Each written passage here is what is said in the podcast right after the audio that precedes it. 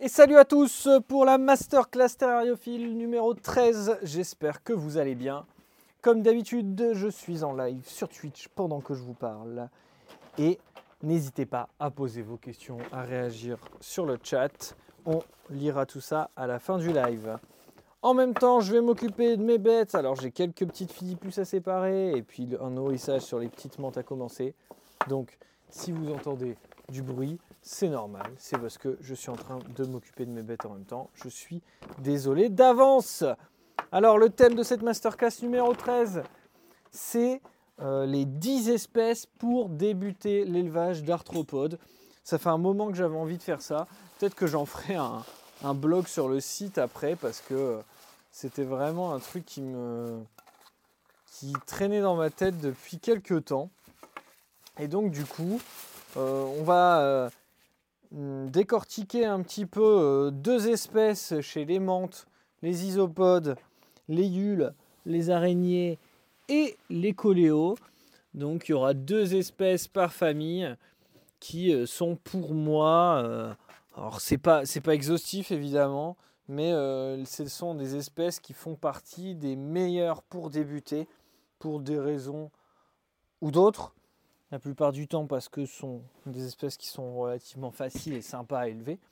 Mais j'essaierai de décrire un peu pour chaque espèce euh, les particularités et, pourquoi, euh, pourquoi moi j'ai aimé élever ces bêtes et que bah, je trouverais ça cool que quelqu'un débute par ces espèces parce que là c'est que des espèces sur lesquels j'ai réussi la reproduction et, euh, puis euh, sur lesquels j'ai bien aimé quoi.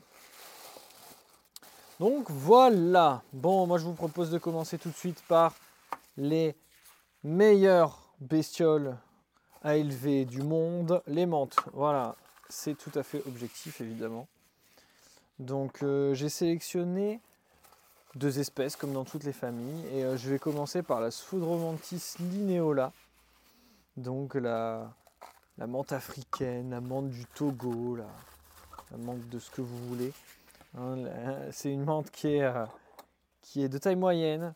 Elle n'est pas très très grande, mais elle n'est pas non plus toute petite. Euh, ça va faire environ 6, euh, on va dire entre 5 et 7 cm à l'âge adulte. C'est une menthe qui est, qui est super cool à élever parce que déjà elle a vraiment la tronche de ce qu'on attend chez une menthe. Quand on pense à la menthe, souvent on pense à la menthe religieuse et la sodromantis, ça, ça fait partie des menthes qui, euh, qui ressemblent euh, de par sa couleur, qui est entre le vert et le marron en fonction des individus. Et puis les motifs aussi qui font penser à la menthe religieuse pour quelqu'un qui, qui ne connaît pas trop. Donc c'est cool parce que ça a vraiment l'image de la menthe et ça a le caractère qu'on aime chez les menthes aussi parce que c'est une menthe qui est assez vorace, voire vraiment vorace. Ça dépend des individus, encore une fois, on en a quelques-uns qui sont un petit peu moins voraces que d'autres, mais euh, la plupart du temps, c'est une menthe qui tape bien. Euh, l'avantage, c'est que c'est très facile de la nourrir, puisque euh, elle va aller prendre n'importe quelle proie et souvent très rapidement. Donc on n'a pas pas trop d'inquiétude pour le nourrissage. C'est une menthe aussi qui est très robuste. Donc de manière euh, idéale, euh, il faudrait la mettre aux alentours de 24-25 degrés, voire plus. Mais euh, force est de constater qu'à température ambiante, à 20-21 degrés, ça fonctionne très bien. Et, puis voilà quoi. C'est vraiment une, pour moi, l'image de la menthe qu'on a en tête quand on, quand on pense à la menthe. Moi, j'ai une histoire un peu particulière avec les sphodromantis, ça fait partie vraiment des, premières espèces que j'ai eu la chance d'élever. Et notamment, euh, en passant par un fournisseur de reptiles, j'ai eu la chance d'avoir une, femelle fécondée, euh, une femelle sauvage fécondée. Et donc, du coup, j'ai eu une super souche qui a tenu des années. Donc, vraiment, euh, ça fait partie de, mes coups de cœur en menthe parce que je trouve qu'elle a elle a tous les avantages euh, de ce que ce qu'on se représente comme, comme menthe quoi. Donc, euh, donc très très cool. L'avantage aussi, c'est que euh, bah, comme elle n'est pas très très grande, on va pas avoir besoin d'un très grand terrarium pour l'élever. Donc on peut aussi euh, se permettre de l'élever dans des terrariums relativement peu chers, puisque une boîte 20 cm par 20 cm, ça suffit largement pour, pour toute sa vie. Et donc du coup c'est cool, en première expérience c'est génial. En deuxième menthe, j'ai sélectionné Deroplatis dessicata. Alors bon, il y a évidemment pour ceux qui s'y connaissent, euh, j'aurais pu sélectionner Philocrania paradoxa, la menthe fantôme. Là, j'ai plutôt euh, sélectionné Deroplatis dessicata. Donc, c'est une grande menthe feuille malaisienne. Pourquoi? Parce que je trouve qu'elle est plus vorace que la menthe fantôme. Et quand on débute, bah, ça peut paraître un petit peu euh, déroutant d'avoir une menthe qui ne mange pas directement. Quoi. Nous, on aime les animaux qui mangent bien, qui ne nous font pas trop poser de questions quand on débute en fait. Donc la menthe fantôme, comme elle est un peu plus timide, elle va avoir tendance parfois à sauter des repas, alors que la déroplatis dessicata, euh, la plupart du temps, euh, ça dévore comme il le faut. Donc, euh, donc très bien. Gros gros avantage de Deroplatis dessicata, c'est que c'est une grande menthe, donc qui fait plutôt entre on va dire 7 et 9 cm et euh, bien costaud et surtout qui vit très longtemps. Donc ça fait partie des menthes qui vivent le plus longtemps à l'élevage. Voire même, euh, je pense que euh, Deropatis dessicata, c'est mon record de longévité à l'élevage. J'ai certaines femelles qui ont vécu deux ans en tout. Et c'est vraiment pas rare d'avoir des individus qui passent adultes alors que la femelle qui, les a fait naître est encore en vie. J'ai même déjà eu euh, la femelle adulte, son bébé est adulte et le est, est adulte, a des bébés pendant que l'autre est toujours en vie. Donc c'est vraiment des records de longévité, c'est génial. C'est un comportement complètement différent de la soudromantis parce que ça sera quand même un petit peu moins vorace, encore que. Disons que la elle va vraiment partir à la chasse alors que la déropathie, ça va plutôt se tenir aux aguets. Mais euh, généralement, elle laisse pas trop de chance à ses proies non plus. Hein. C'est vraiment des très très bonnes chasseuses. Et, euh, c'est d'autant plus fun que là, pour le coup, on est sur une, euh, sur une menthe feuille qui paye vraiment pas de mine, puisque elle,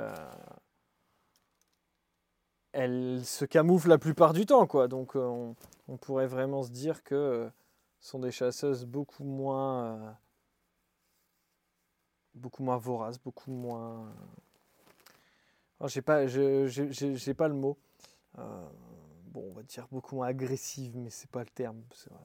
Beaucoup moins chasseuses, alors qu'en fait pas du tout. Ça reste quand même des très bonnes chasseuses à l'affût qui, euh, qui guettent la moindre trace de proie pour lui laisser aucune chance. Donc très cool.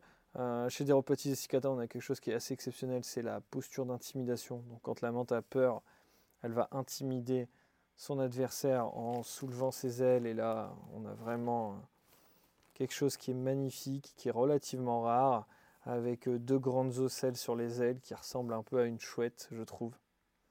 Ça, c'est assez exceptionnel. Voilà.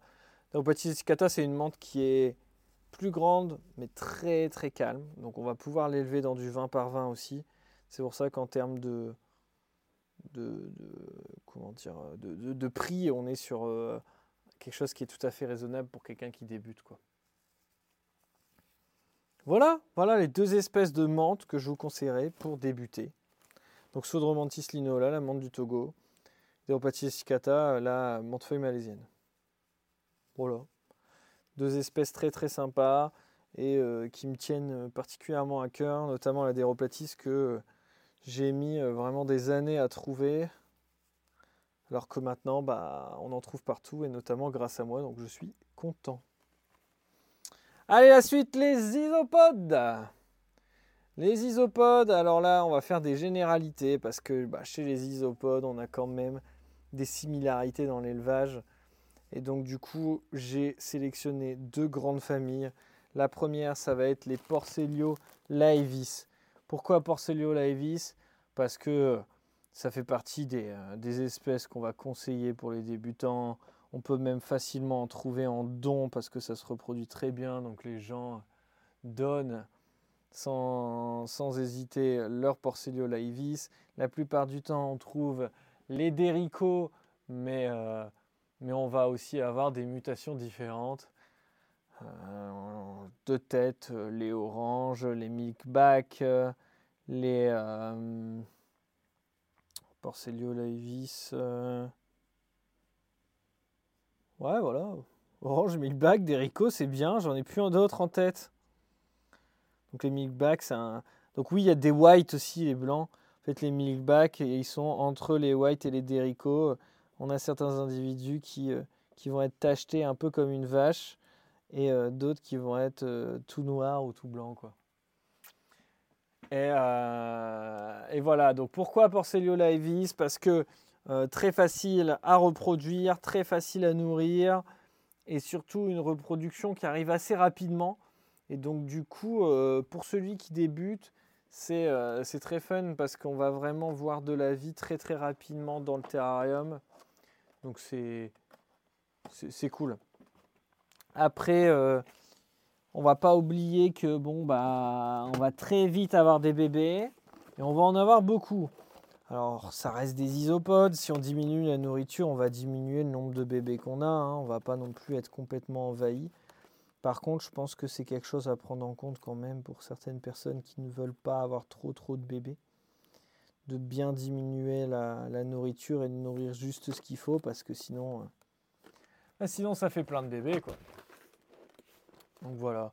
Il n'y a rien de spécial à dire sur, euh, sur les Porcellio laevis concernant leur élevage puisqu'on a tout dit dans le, dans le podcast dédié aux isopodes. Donc je vous invite à, aller euh, le revoir. Et, voilà. La deuxième grande famille, ça sera celle des Armadillidium. Et donc euh, là, on va pouvoir avoir plusieurs espèces. Alors moi, sur mon petit, sur mon petit bloc-notes, j'ai noté Armadillidium albinos parce que parce qu'en fin de compte, les albinos, bah, moi, c'est ceux qui ont fonctionné le mieux au départ mais on peut vraiment se faire plaisir. Je pense aux Armadillidium euh, Santa Lucia, Armadillidium Gestroy. Tout ça sont des espèces qui vont s'élever relativement facilement. Attention, il y a quand même certaines espèces d'Armadillidium qui sont un petit peu plus compliquées que d'autres, mais souvent vous le saurez, euh, soit par le prix qui est euh, beaucoup plus élevé, ou alors par les, les conseils de l'éleveur qui vous, qui vous dira les, spécificités. Mais euh, globalement, Armadillidium, c'est un peu toujours pareil en termes d'élevage. C'est tout aussi prolifique que le, euh, le Porcellio laevis. La grosse différence entre les deux, c'est que euh, l'armadillidium va garder ses bébés beaucoup plus longtemps sous lui et donc du coup les relâcher moins vite et donc ils mettront plus de temps pour se développer. Donc globalement, euh, les armadillidium, vous les verrez un petit peu moins souvent et surtout les bébés, vous les verrez pas du tout. Et d'un coup, pof, vous allez vous retrouver avec des bébés partout. Et donc voilà. Donc ce sont deux grandes familles, hein, Armadillidium et Porcellio laevis, qui sont euh, super pour débuter. Et puis, euh, c'est un peu comme les menthes, euh, je pense que c'est important d'y aller au coup de cœur, respecter des espèces faciles au départ pour ne pas faire de conneries, et puis après on y va au coup de cœur, et puis, euh, puis ça va très bien. Ce n'est pas, des, pas des espèces qui vont mourir à la moindre erreur, ça tolère bien les erreurs, même si encore une fois je vous conseille d'aller jeter un œil au podcast global sur les isopodes parce qu'il y a quelques petites choses à prendre en compte. Voilà, isopodes c'est fait, boum. Euh, la suite, euh, la suite, les yules, les yules. Pour les yules, j'ai sélectionné deux espèces de yules fouisseuses. Pourquoi? Parce qu'en fait, moi, j'élève que des yules fouisseuses. Donc, euh, je ne suis pas objectif, évidemment. Donc, j'ai sélectionné les yules fouisseuses que j'aimais bien. Dans un premier temps, on va parler de l'Adan. Ah putain, mais j'ai vraiment, je me suis vraiment loupé sur le début, quoi. Adané. Adané Lobonu, Bonolus, punaise. J'ai écrit à l'arrache en plus, j'ai pas regardé. Je crois que si je dis pas de bêtises, allez, on se reprend. Anadé Bonolus molinicornis.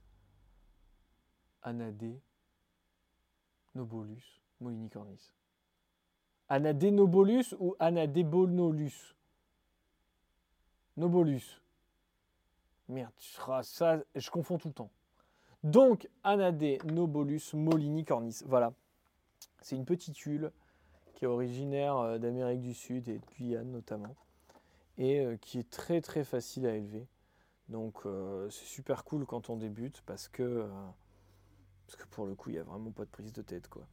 Donc je ne sais pas si j'ai fait, je me souviens plus, mais je crois pas avoir fait de podcast sur les hules. Alors ça me fait penser qu'il va falloir que j'en fasse un. Mais globalement on va élever ça sur substrat à base de bois mort broyé, un petit peu de légumes en complément chaque semaine et vous allez voir, ça va fonctionner tout seul. La reproduction, elle se lance aussi toute seule. Il n'y a pas grand chose à faire. Puis voilà quoi. C'est une huile qui est assez jolie, franchement, parce que euh, elle a des couleurs, euh, on va dire, un petit peu sombres, un petit peu vert foncé, noir, et euh, c'est contrasté de bandes jaunes. Donc c'est super sympa à observer. C'est pas une huile qui est hyper active. Ça, c'est pas la bestiole que vous verrez euh, tous les quatre matins en vous levant. Par contre, euh, on peut facilement les observer euh, le soir quand, elles, quand elles vont sortir pour se nourrir ou alors en soulevant la petite cachette que vous allez leur fournir parce que souvent elles sont sous leur cachette et elles y bougent pas beaucoup en journée. Donc voilà. Très très cool comme huile. Et, euh, la reproduction, du coup, euh, elle se fait toute seule aussi. Hein, donc, euh, c'est pareil, on peut très vite avoir pas mal de bébés. Mais si on diminue la nourriture, on va pouvoir gérer ça assez facilement. La deuxième espèce que j'ai sélectionnée, c'est Tocimbolus codulanus. C'est une espèce très jolie aussi que j'élève. Donc celle-ci, elle est plutôt un peu plus grande que la Nadenobolus. Et euh, elle va avoir comme caractéristique euh, une couleur globalement grise avec des anneaux euh, entre le, entre le rose et le rouge. Donc super sympa aussi visuellement parlant. Ça se balade beaucoup plus déjà en surface que, que la, la Débolonus. Et donc, donc on les voit facile. C'est pareil, c'est pas non plus, c'est pas non plus des folles furieuses de la lumière. Hein, donc on va plutôt les observer le soir. Mais voilà, d'autres observations faciles. Euh, élevage très facile, pareil, sur substrat à base de bois mort broyé. La reproduction, elle se fait toute seule. Euh, seule différence, c'est que bah, ça vit un petit peu plus longtemps que les anadénobolus. Et donc, du coup, ça prend un petit peu plus de temps pour se reproduire. Il faut compter environ euh, un an entre la naissance et l'âge adulte à des conditions de température idéales. Moi, euh, c'est pas du tout des espèces où je surveille beaucoup la température. Elles sont dans une pièce à 20-21 degrés et ça se passe super bien. Donc euh, j'avoue que je me prends pas trop la tête sur ces espèces-là et c'est nickel. Donc euh, Anadenobolus, Anadenobolus, et Tonkimbolus, des super yules pour débuter, des yules fouisseuses, très très sympatoches. Voilà, voilà. Euh, faut pas oublier avec les yules qu'on peut envisager des terrariums communautaires. Et donc, euh, euh, ça peut être sympa aussi de faire des mix entre isopodes, yules et éventuellement les cétoines. Cétoines qu'on va parler maintenant. Quelle transition incroyable, puisqu'on garde, allez, pas le meilleur pour la fin, mais le deuxième, deuxième meilleur pour la fin, qui seront les araignées. Voilà, donc, les coléos. Les coléos, j'ai sélectionné deux espèces encore. La première espèce, ça sera Cyprolaïs ornimani. anciennement Eudicella ornimani. C'est une espèce qui est très jolie, qui n'est pas très très grande. Ça doit faire, euh, on va dire, 3 cm adulte. Bon, les 4 pour les plus gros mâles. Une espèce qui s'élève très très facilement. Moi, je l'ai déjà élevé sans chauffage, sans vraiment m'embêter. Le substrat, je m'embête pas trop. Il est assez grossier et ça marche très bien. C'est un cycle relativement court, hein, environ 6 à 7 mois de l'œuf jusqu'à la reproduction et l'œuf. Et donc du coup, euh, du coup une espèce euh, très cool pour débuter parce que pas très frustrante. On va pouvoir facilement observer les coques qui se font facilement aussi dans le substrat, même si on met trop d'humidité, les coques se forment sans aucun souci. Donc euh, une espèce très sympa. Je vous invite. Euh, d'ailleurs, je vous invite à, en même temps que vous écoutez ce podcast ou, plus tard, mais à googler les, les, différentes espèces que je parle. Je les noterai certainement en description du podcast et en description de la vidéo sur YouTube. Mais allez, allez faire un tour, ne serait-ce que par curiosité, pour voir un petit peu la tronche des bestioles. C'est toujours plus sympa quand on voit à quoi ça ressemble. Donc voilà, Cyprolaïs ornimani. La deuxième espèce que je vais vous conseiller, c'est Chlorocala africana camerunica. Ouch. Alors, Chlorocala africana, on en a plusieurs en élevage. On a Chlorocala africana africana Chlorocala africana camerunica, Chlorocala africana umtaliensis, Chlorocala africana ordzeni. Bon, il y en a plein. La camerunica, je la trouve cool. Pourquoi? Parce que bah, mine de rien, euh, ses copines Ordzeni et Umtaliensis sont quand même moins faciles à élever. Et Africana Africana, c'est tout vert. Alors que Camerunica, en fait, on va avoir des, euh, reflets euh, rouges qui sont vachement sympas, qui vont se trouver soit sur, sur la face ventrale, soit sur les ailes. Donc c'est cool, on peut même faire des sélections d'individus parce qu'on va avoir des bêtes qui vont avoir plus ou moins de et de rouge. Donc ça c'est très cool. Pour l'élevage, ça pareil que Cyprolaïs, ça s'élève relativement facilement, même si je dois avouer que euh, j'ai fait des sessions sans trop réfléchir, en mettant pas assez de chaleur pour les adultes, ce qui m'a fait que j'ai failli perdre ma souche. Mais même en faisant ça, bah, je ne l'ai pas perdu quoi. Donc, euh, donc ça s'est bien passé. Je vous conseille de mettre un peu de chaleur pour les adultes, c'est toujours mieux.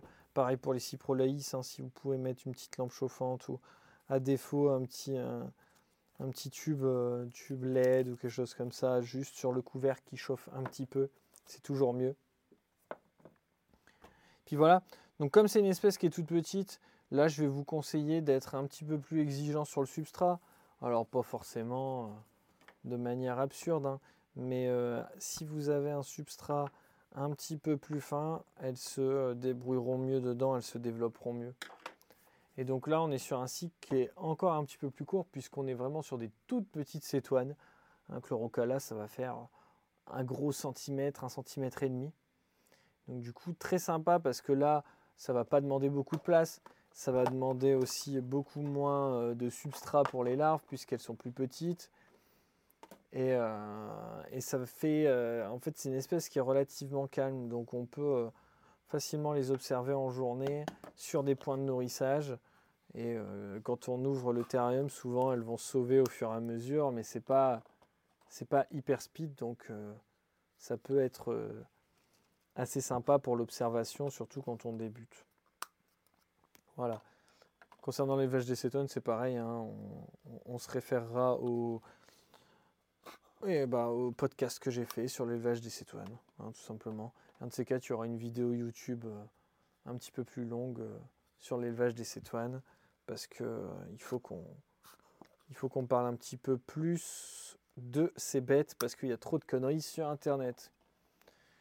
Allez, on passe à la dernière partie, la partie sur les araignées. Et encore une fois, j'ai sélectionné deux espèces. La première espèce, je l'ai dans ma main. Première espèce, c'est Philippus regius. Eh oui, les araignées sauteuses, tout ça, tout ça. C'est hyper à la mode depuis quelques temps. On en voit partout. Et a raison, puisque bon, bah, c'est super pour débuter. C'est une araignée qui est très mignonne, qui s'élève assez facilement. Il y a beaucoup, beaucoup d'idées reçues hein, sur Internet, donc méfiez-vous un petit peu de ce qui se dit partout et comparez vos sources histoire de donner le meilleur habitat pour votre Philippus. Mais voilà, euh, si je peux vous donner un conseil pour cette espèce, si vous débutez vraiment, évitez de prendre un individu qui est trop jeune. Les individus L2, L3, c'est, ça reste quand même assez embêtant, notamment le nourrissage à la drosophile, tout ça. Parce que là, comme on est sur une araignée sauteuse, qui est pour une araignée sauteuse très grande, mais pour une, comparé à une araignée classique, euh, on est sur une araignée qui est quand même très petite. Hein. Les femelles à l'âge adulte vont être un petit peu plus grandes que les mâles et euh, elles dépassent rarement les 2 cm et demi. C'est une petite espèce qui est très très sympa à élever, qui est très très fun, qui est hyper à la mode et euh, on comprend pourquoi. Donc du coup pour débuter Philippus Regius, c'est le choix idéal entre guillemets. Par contre, si vous aimez les araignées un peu plus vénères, un peu plus costauds, mais qui en même temps ne carburent pas la cocaïne en se déplaçant à 400 km/h, je vais vous conseiller Ogna maderiana, qui est une araignée loup originaire de Madère et qui est très très cool à élever parce que on va avoir toutes les caractéristiques d'une araignée chasseuse à vue et donc du coup une chasseuse hors pair qui va se jeter sur ses proies à une vitesse, mais à la vitesse de la lumière. Mais par contre, on a une araignée qui ne grimpe pas sur le plastique. Et donc du coup, quand on lui fait son terrarium, on peut tranquillou euh, envisager un terrarium dans lequel elle ne va pas s'échapper facilement. Quand je dis ne grimpe pas sur le plastique, c'est pareil pour le verre. Ça grimpe très mal sur le verre. Souvent le verre il est un peu plus sale, donc ça peut, aider euh, à la à l'escalade. Je vais partir sur, sur, euh, sur un néologisme, c'est une catastrophe. Et, euh, donc voilà, alors Ogna, c'est une araignée qui chasse au sol, elle va plutôt faire des terriers pour aller se planquer. Donc l'observation, elle est... en fait, elle est mitigée parce que si votre araignée a la pas faim, eh ben, elle va rester planquée dans son terrier et elle ne bougera pas. Par contre, si à la fin, vous allez la voir super souvent, puisqu'elle va venir en dehors de son terrier pour chasser les proies qui passeraient devant. Et donc du coup, euh, très très cool. Et surtout, euh, c'est des furies. On balance la proie, ça fonce dessus, ça court après, ça harcèle la proie jusqu'à temps que ça l'a chopé. Ça, c'est une caractéristique vraiment sympa chez une araignée on a pas mal d'araignées euh, qui ne sont pas forcément adaptées pour les débutants parce qu'elles se déplacent très vite ou alors elles chassent pas trop à vue. Et donc quand ça chasse pas et qu'il ne faut pas laisser les proies, c'est toujours embêtant. Oh là oh la fatigue. bah, je crois que c'est euh, un coup de fatigue qui, euh, qui va signer la fin de ce podcast. retrouvez en commentaire de ce podcast toutes les espèces que j'ai citées. Encore une fois, c'est pas, vous n'êtes pas obligé de passer sur ces espèces par ces espèces-là pour débuter. Il y a plein d'autres espèces qui sont très cool. Mais euh, là, j'ai vraiment fait euh, mon top 10 des espèces qui me font euh, le plus kiffer en tout cas. Autant, en fait, c'est le rapport entre la rareté, la difficulté d'élevage et le look, le comportement qui fait que ces espèces-là, elles sont géniales et, et, où on se prend vachement moins la tête qu'avec d'autres espèces qui vont être un peu plus précises, un peu plus techniques. Donc voilà. Donc très cool. Euh, je vais vous lire dans le chat et puis on, arrêtera ce podcast tranquillou. Alors, Qu'est-ce que ça dit? Vous n'avez pas beaucoup discuté, hein. vous n'étiez pas très très bavard aujourd'hui. Hein. Tu as récupéré des bêtes, Doom, mais trop cool. Qu'est-ce que tu m'as dit, Calimero Black, Milbag, Derico, White, Oropesa albinos. Oropesa albinos. Oh, je connais pas du tout. Eh ouais, écoute. C'est super, c'est super. Bah écoutez, vous n'avez pas eu beaucoup de réactions. Ça veut dire que ça veut dire que mon speech était absolument parfait et ça, je vous en remercie. On se retrouve la semaine prochaine pour une masterclass sur un autre sujet. En attendant, portez-vous bien et puis à bientôt.